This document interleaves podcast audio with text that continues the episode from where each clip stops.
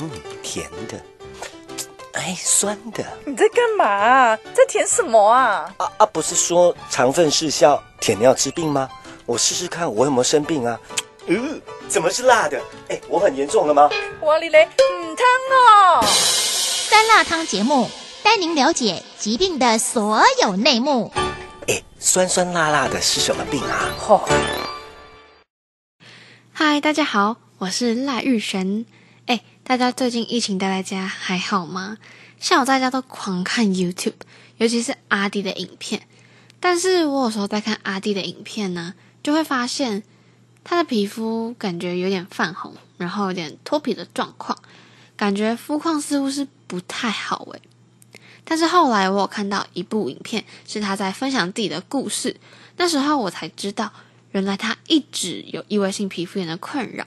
那他也不断寻找适合自己的治疗方式，虽然现在已经比较好了，但其实也花了很长一段时间去调试自己。所以你们看，皮肤对一个人来说有多重要，就会影响我们对一个人的观感，甚至是第一印象。那这其实也是我们今天要介绍的主题，就是异位性皮肤炎。这个疾病呢，常常会在身上出现一些泛红、脱皮、起屑屑的状况，甚至会留下一些色素沉淀。所以有些人看到，可能就会觉得，嗯，还是保持一点距离好了。那在节目开始之前呢，想先播放一首歌给大家听。这首歌的歌名是《Scars Still Beautiful》。那会特别播放这首歌的原因，就是希望大家可以接受自己的不完美。即使我们有任何的伤痕、伤痛，也不用太在意，不需要刻意的去伪装自己，反而要给自己多一点的自信哦。因为要相信自己，这才是最重要的。而且，其实说白了一点，我们只要活得开心、活得自在，这样就够啦，对吧？那就让我们一起来听听这首歌吧。She just wants to be beautiful. She goes unnoticed. She knows no limits. She craves attention. She praises sculpted by the sculpture. Oh, she don't see the light that's shining deeper than the eyes can find it. Maybe we're made of blind souls. She tries to cover up her pain and cut her woes away. 'Cause cover girls don't cry after the face is made. But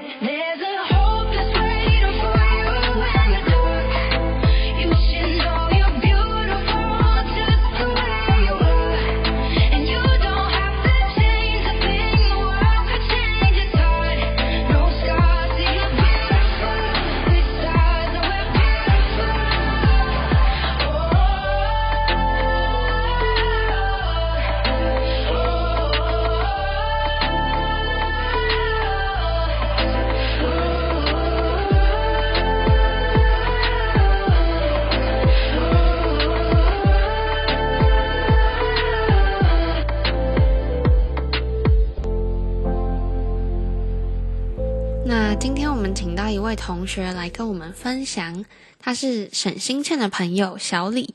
然后小李以前有很严重的异位性皮肤炎，虽然现在已经好了，但是在治疗的过程中有一些心得可以跟大家分享。那现在就让我们来欢迎他吧。Hello，大家好，我是小李，然后我是沈新健的朋友。那很谢谢他今天找我来讲关于异位性皮肤炎的经验跟感受。那先跟大家讲一下我的发病的时候好了。我当时候是在差不多国小的时候就有这个病存在。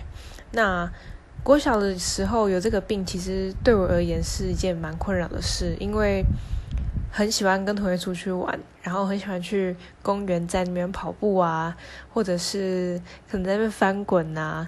那这样子的话，就会导致说会一直流汗，或是接触到一些比较不干净的东西，然后自己的皮肤就会开始起疹子，那那就是异位性皮肤炎的前兆。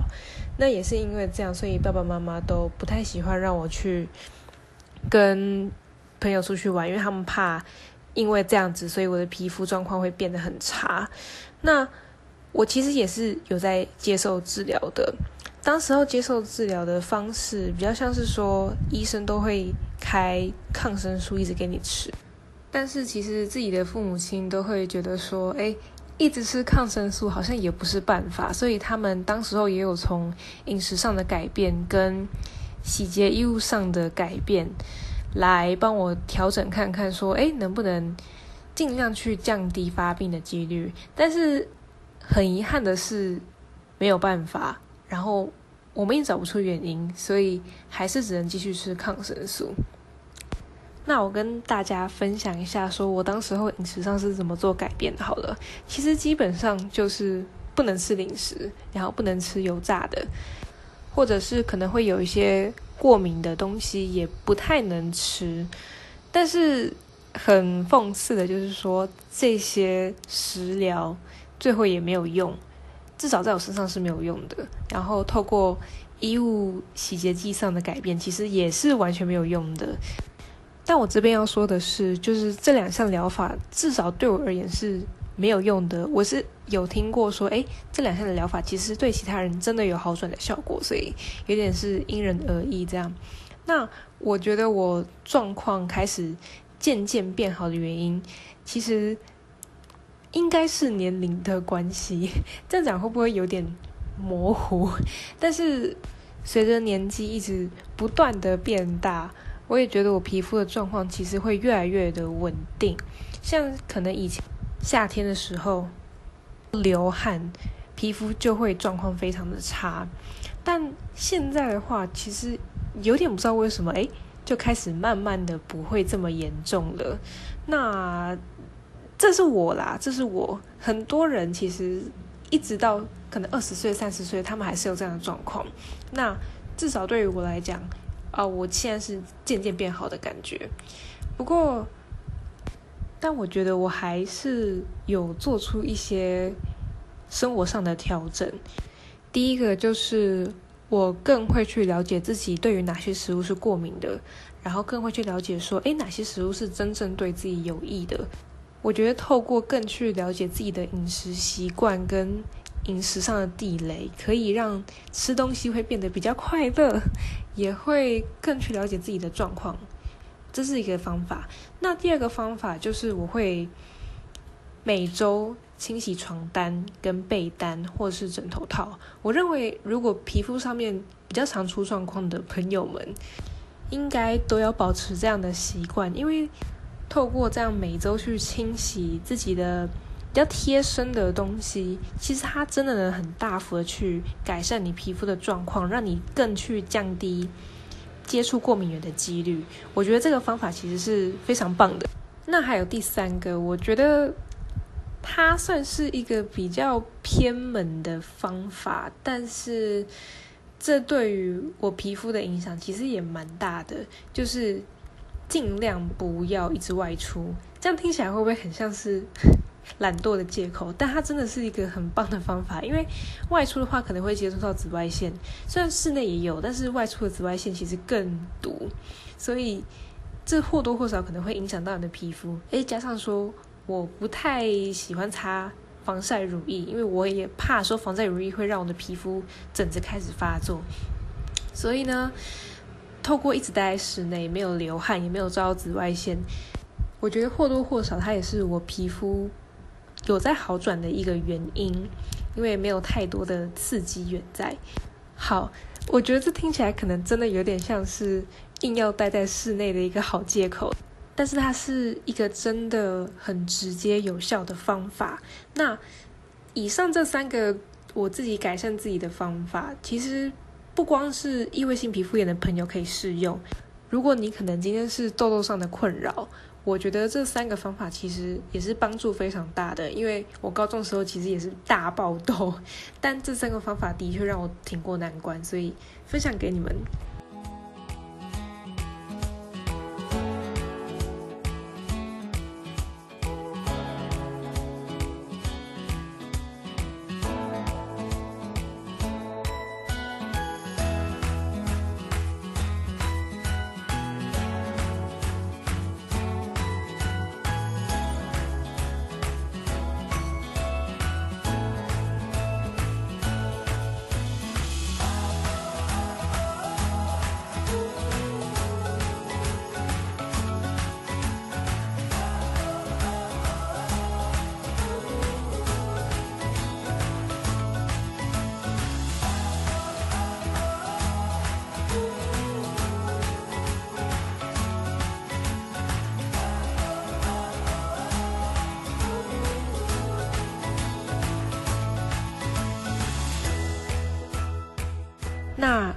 如果你也是有异位性皮肤炎，或者是皮肤上面有一些比较引人注目的地方的话，我相信你们或多或少都能感受到周遭人的眼光其实是不太友善的，因为你的皮肤不是平整的。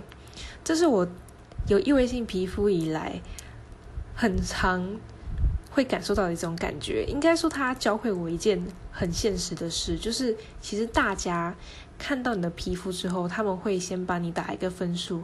即使你今天是一个非常洁癖的人，但是他看到你的皮肤，他可能会觉得说：“哎，你可能生活起居不太好哦。”那我在这边跟大家分享一个小故事，就是我小时候，当时也是我异位性皮肤炎最严重的时候。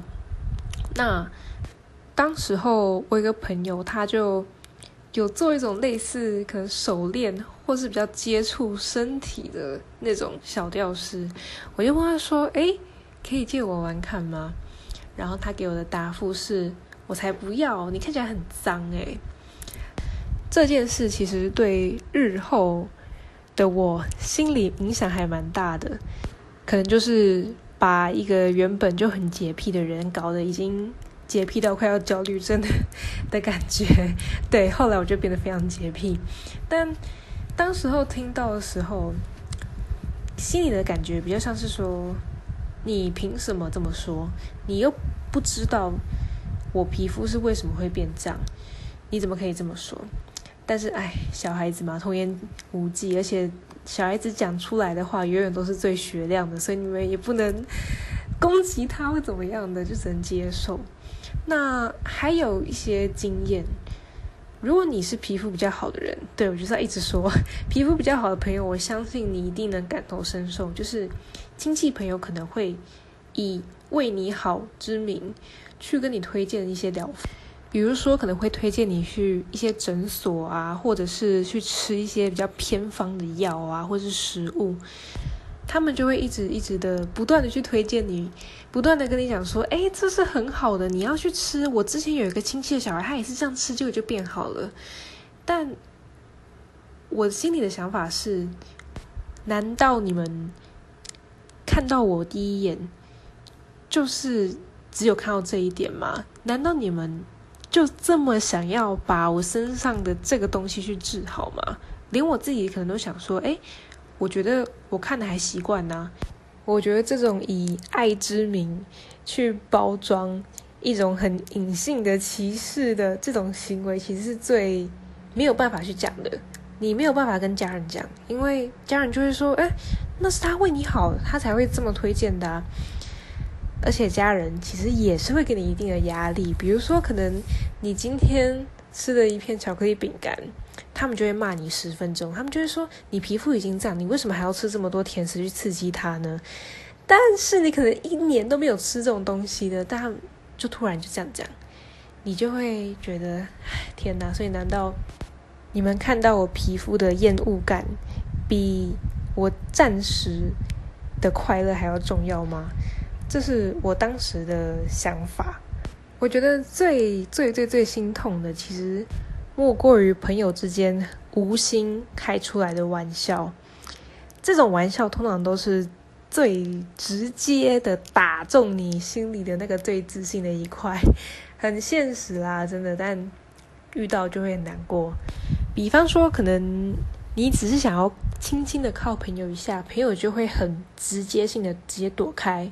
你知道那个朋友不是害怕尸体接触，而是因为他觉得你很脏，对，或者是说，可能他们今天会吃炸鸡或者吃那种高油的高甜的东西，他们就是说，你确定你还要吃吗？你确定吗？再一个最直接的，或者就是当老师在点名的时候，或者是他要把你。诶，介绍给别人认识的时候，他第一个会讲的就是哦，他就是那个皮肤最差的那个啊。那那种很隐晦的直接，其实都是最伤人的。但你也不知道去怎么跟他们说，不要这样讲，因为你也会无形中就被同化，说对我就是那个皮肤最不好，对我就是那个最丑，对我就是那个永远永远永远永远皮肤都是长这样的人。